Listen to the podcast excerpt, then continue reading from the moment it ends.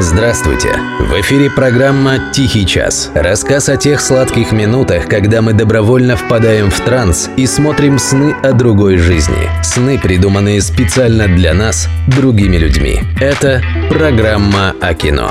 «Тихий час». Автор и ведущий Денис Иконников.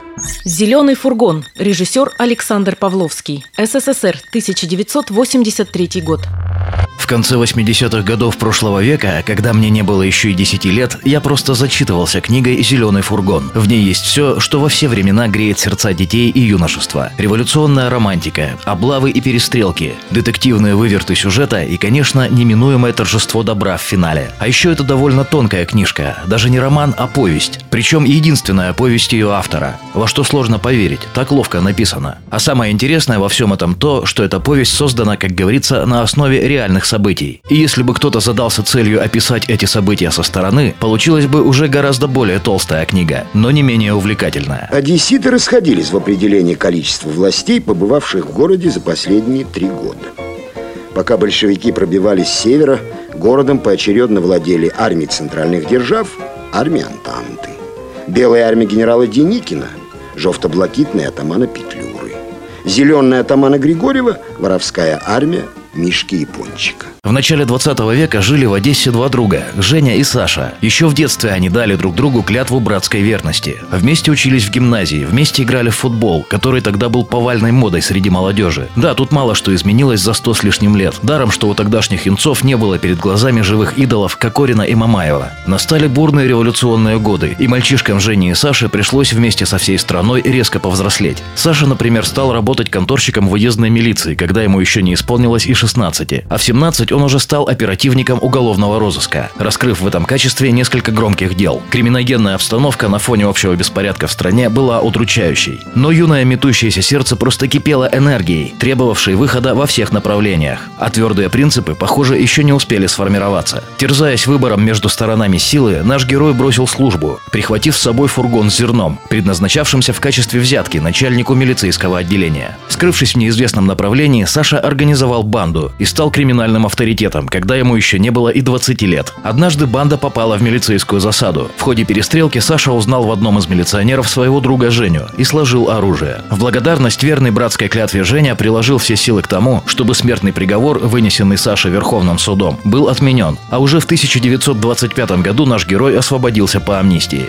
Ему было 23 года, позади у него была богатая биография, а впереди вся жизнь, с которой надо было что-то делать. Первым, кто встретил его у ворот тюрьмы, был друг Женя. Он к тому времени сменил свою настоящую фамилию Катаев на псевдоним Петров и стал популярным писателем в Москве. Позже страна узнает его как одного из авторов легендарных «12 стульев» и «Золотого теленка». С помощью Петрова недавний бандит Саша тоже переехал в Москву и стал там уважаемым журналистом газеты «Гудок» Александром Казачинским. Был у нашего разностороннего героя еще и такой талант. В 1938 году Казачинский с подачи все того же Петрова написал повесть «Зеленый фургон», в которой и запечатлел приключения, выпавшие на долю друзей на границе эпох. Просю выдать во временное Просю. пользование самогону. Да, только слышь, командир, ты кукурузну не давай, а то после нее башка трещит. В какое временное пользование? Вы соображаете, что вы пишете или нет? Ну вдумайтесь сами, что здесь написано, а? Ну Да, вдумайтесь! так если что не так, то мы неграмотные, это свояк писал. А если что не так, извиняйте.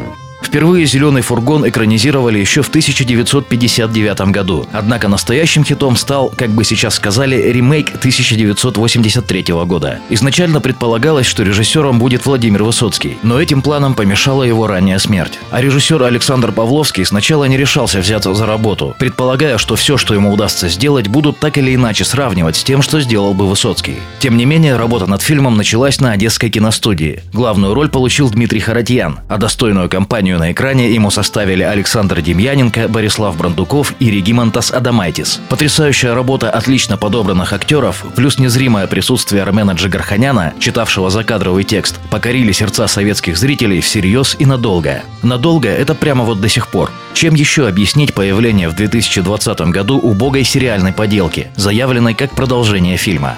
В некоторых историях финальная точка стоит на своем месте не просто так. Она стоит там потому, что так надо. Последняя точка в жизни военного корреспондента Евгения Петрова была поставлена 2 июля 1942 года, когда он погиб в авиакатастрофе во время полета в прифронтовой полосе. Александр Казачинский, не попавший на фронт по состоянию здоровья, пережил друга совсем ненадолго. Он умер в эвакуации в январе 43-го. То, что произошло, никого удивить не может. Это были трудные годы. Иные сбились с пути, других швыряло из стороны в сторону. Но каждый, кто захотел, в конце концов нашел свое место в жизни. Володя и Красавчик были благодарны друг другу. Володя за то, что Красавчик вовремя вернулся, а Красавчик за то, что Володя его вовремя посадил. Альбомы старых фотографий Странички детских дневников Обрывки судеб, биографий Где дружба, ненависть, любовь. Вполне возможно завтра некто Над ними дело назевнет. Довольно миленькая ретро Довольно миленькая ретро А это был двадцатый год. Двадцатый год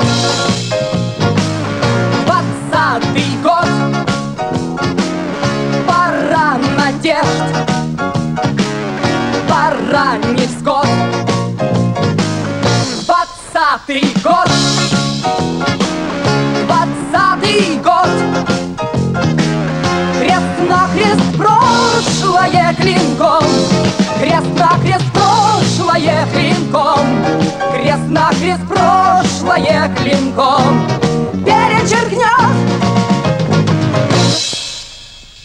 Пусть время опытный биограф В легенды превращает быль. Страстей немой кинематограф Декретов телеграфный стиль. Мчатся солнечные ветры Из праха павших воскрешать Не смейте модным словом ретро Не смейте модным словом ретро Все, чем мы жили, называть. Двадцатый год